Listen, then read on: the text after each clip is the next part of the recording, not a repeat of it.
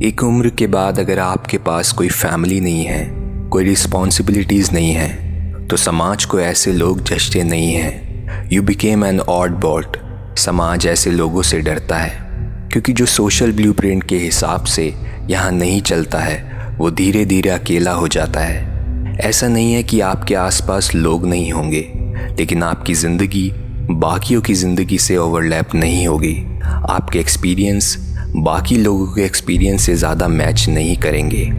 अगर कोई जॉब नहीं करता तो उसकी दिनचर्या बाकी लोगों की दिनचर्या से बिल्कुल अलग होगी।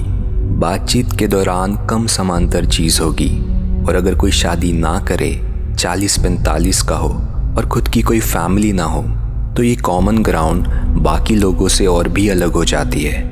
आप अलग हो जाते हो, अकेले हो जाते हो।